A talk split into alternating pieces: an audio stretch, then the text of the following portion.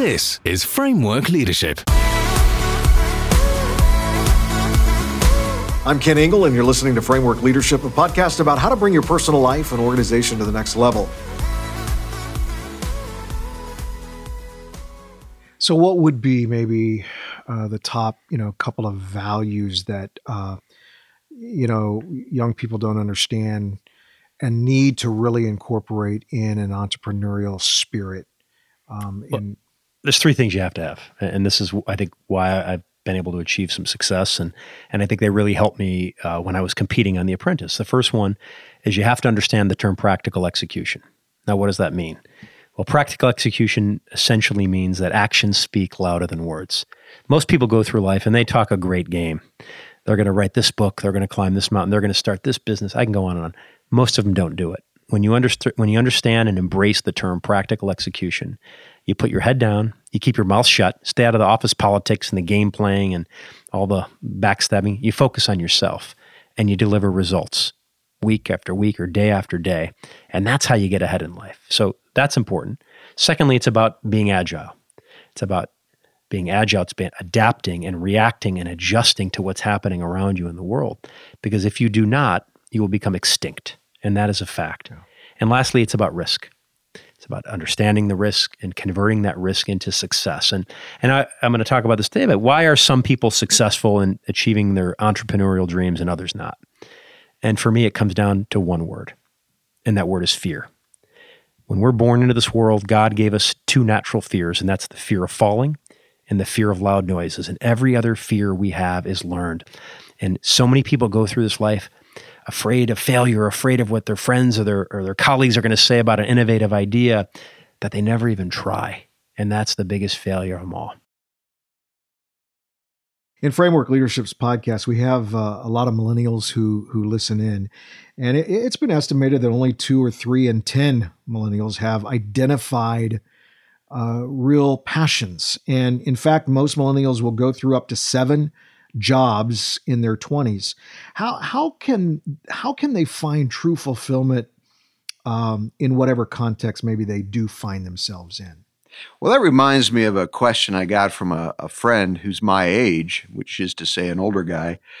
Not that many years ago, he said, You know, I'm still looking for my life purpose and I'm frustrated. And I said, He said, What should I do? And I said, Well, John, if you can't find your life purpose, just do everything you do purposely.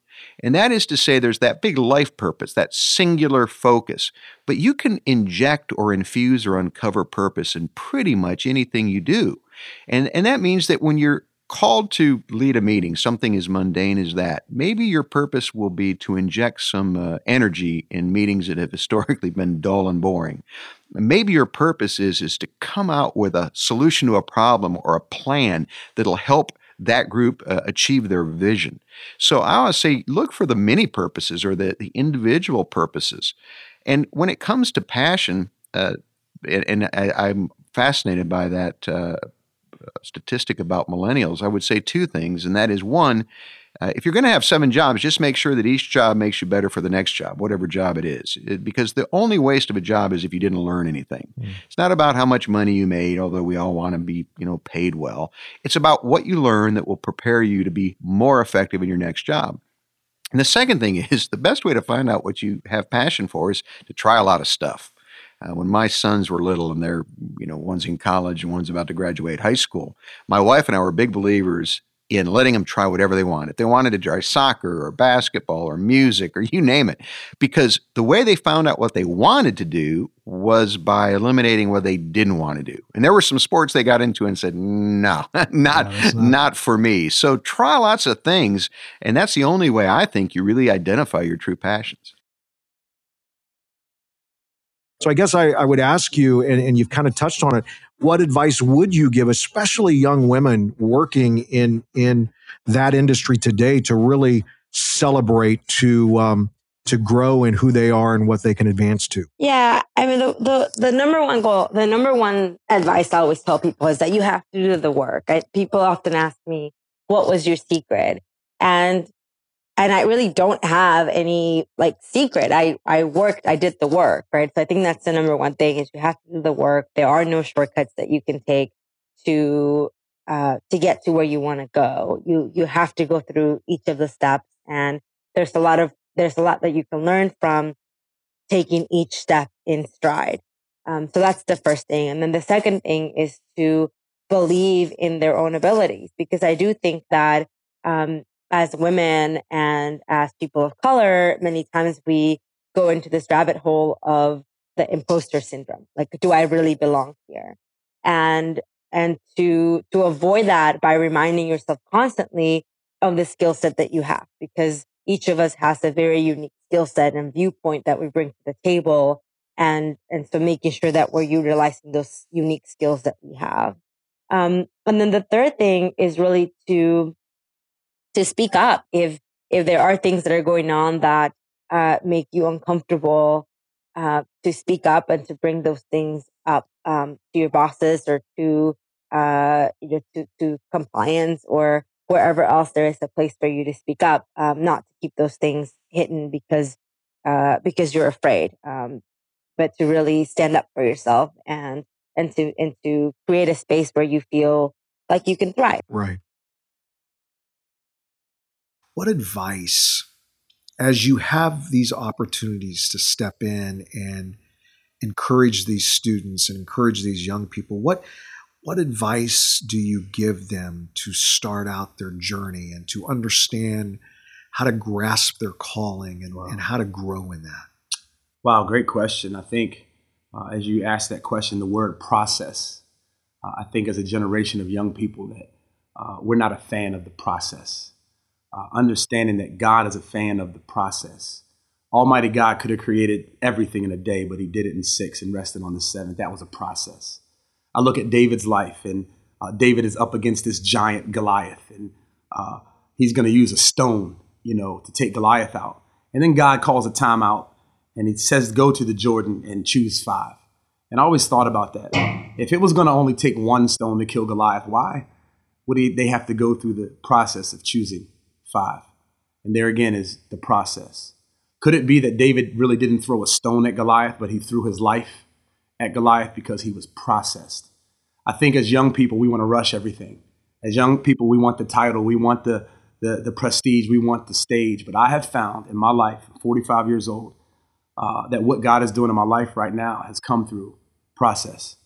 Uh, and I believe that as we are processed, that our gifts can take us to places where our character can keep us. But if we're not processed, our gifts will take us to places where our character and integrity can't keep us.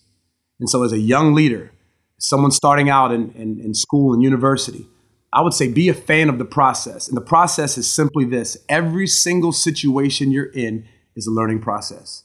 Serve before you lead.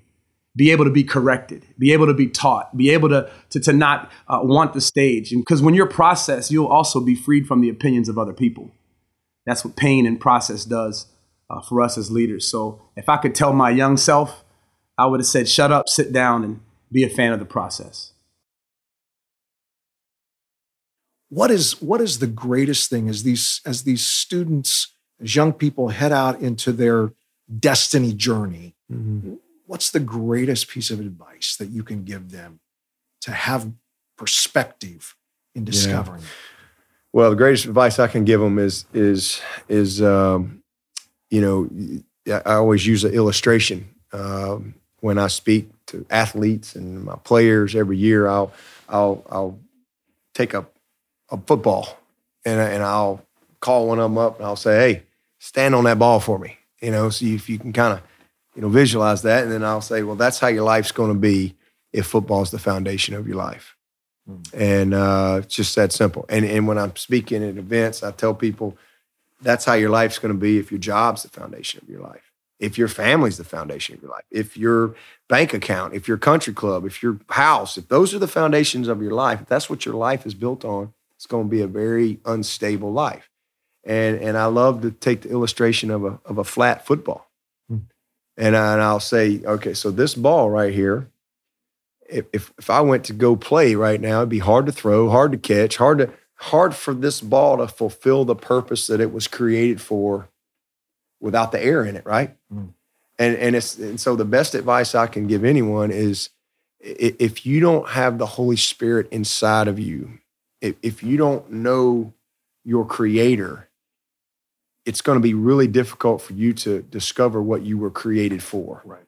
And so, to really know your purpose uh, uh in life, you've got to know the creator of your life. And there's just nothing else that matters because uh, bad things happen, storms happen, disappointments happen. If you've got a if you've got a, a body and breath, uh, you are going to experience a lot of adversity in your life. That's just the way it is. But when you have the Holy Spirit inside of you, you're anchored and and when those storms come you don't get washed out to sea and drift. You have even though it may it may be the worst thing that you can ever think about in in life but when you have your faith in Christ and you know him he will give you a peace that surpasses all understanding. Because there's always going to be things that happen this side of eternity we're just not going to understand. I wish i could just say hey but there's just certain and that's what faith is all about but God walks through that with you. And I can look back on my life at certain things that I thought were the worst thing that could ever happen to me. If I could go back and change it now, I wouldn't. And and they say we serve a God we can't see. And I'm like, hey, I look back, man, I, I see God clearly. Right. Clearly. Man, I'm so thankful that He didn't allow me something to happen the way I wanted it to happen. And and so for young people to have uh, Christ as the center of their life and the anchor to their life, man, that that that there's nothing else that matters. Now, to the millennials that are listening to this, what is the one piece of leadership advice that you would give them as they're getting started in their career, or maybe even look at at another type sure. of career? I think the big thing for the next generation is to understand the power of respect and that respect looks different for different generations. This next generation may see respect as someone admitting that they don't know the answer or, you know, saying, "Hey, I need your help." But other generations, they were raised, you know, maybe by military parents or military era parents where, you know, respect was earned and you had to do the thankless jobs and the due diligence. And I think many young people get frustrated with structure inside of organizations because they don't understand why it exists. Mm. So I think that the big opportunity for a younger generation who's ambitious, you have great ideas, you're excited about shaking things up, understanding why things are the way that they are. Um, again, asking those key questions of leaders, and then realizing that there's a process in place that maybe's existed longer than you've been alive, right? And if you're going to provide some change, be intentional about it and make sure that it serves everyone on the team. What uh, what advice would you give a a young leader, especially a young church planter? Yeah, I think, you know, probably the first thing I would say is you're going to overestimate what you can do in a year or two, but you're going to mm-hmm. underestimate what God can do in 10 or 20 if you really devote yourself to it. And I think the other thing I would say it's not about church growth, it's about personal growth. And if mm. you're growing personally, then I think whatever it is that you're leading is going to, in that wake, it's going to grow with you. And, uh, um, and probably the final thing would be uh, uh, keep on keeping on because it's not easy. Um, right. But uh, you, you got to keep. Uh, you got to have. It's got to be long obedience in the same direction. I, I think a church planter has to go into it with that mindset. Uh, many of our listeners are just starting out in in their careers, in their calling, and in, in what God has for them. What's what's one piece of leadership advice that you'd like to give young leaders?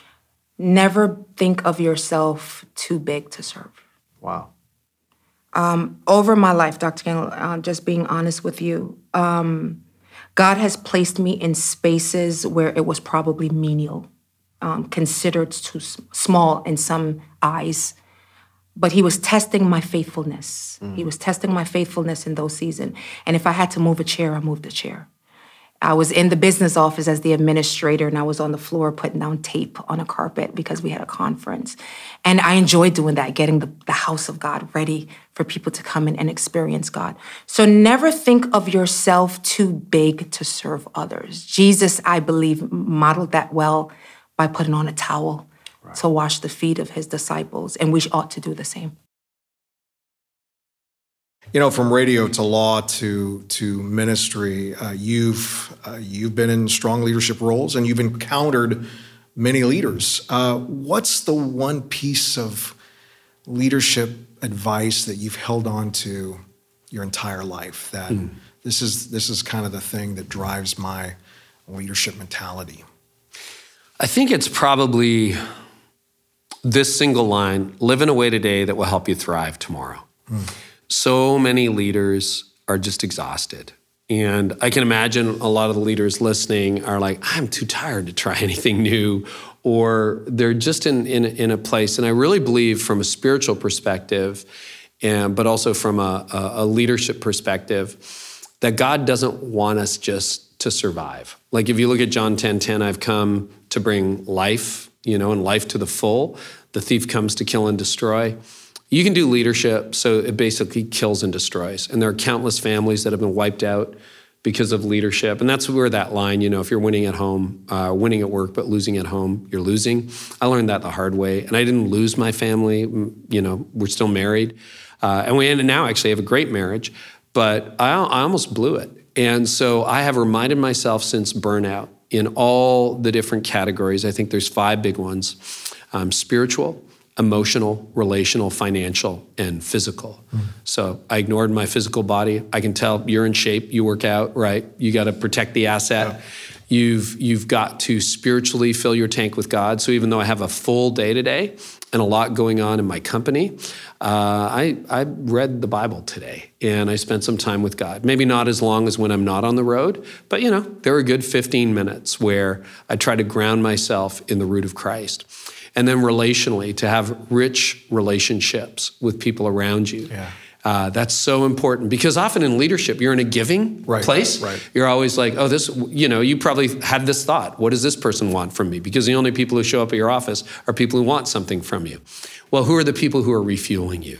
Right. When was the last time you had a dinner where you laughed so hard you cried or you lost t- track of the time and you're like, this was five hours? Are you kidding me? like, how did that happen? And a lot of leaders don't have that in their life.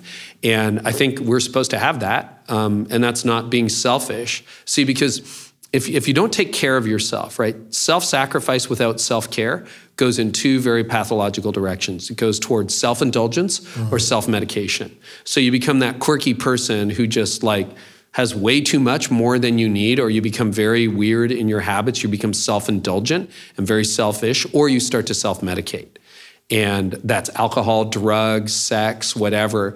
But if you're not caring for yourself, if you don't have those replenishing friendships, and then financial, you know, just to have a little bit of margin. I've lived with money and without it. It's better with it. And, uh, you know, you can, we all know people, and this is not about becoming rich. There are people who make 30000 a year and have money in the bank, and people who make $300,000 a year and have maxed out credit cards. Yeah. And so I think when you get margin in the spiritual, financial, physical, relational, and emotional, the emotional tank, um, how, how is it in your soul? Um, how is it, you know, how are you leading? What is the quality of your leadership? That emotional intelligence. When you have surplus in all those areas, and, and I have to have disciplines in my life every day that help me have it in all five areas so that I live in a way today that will help me thrive tomorrow.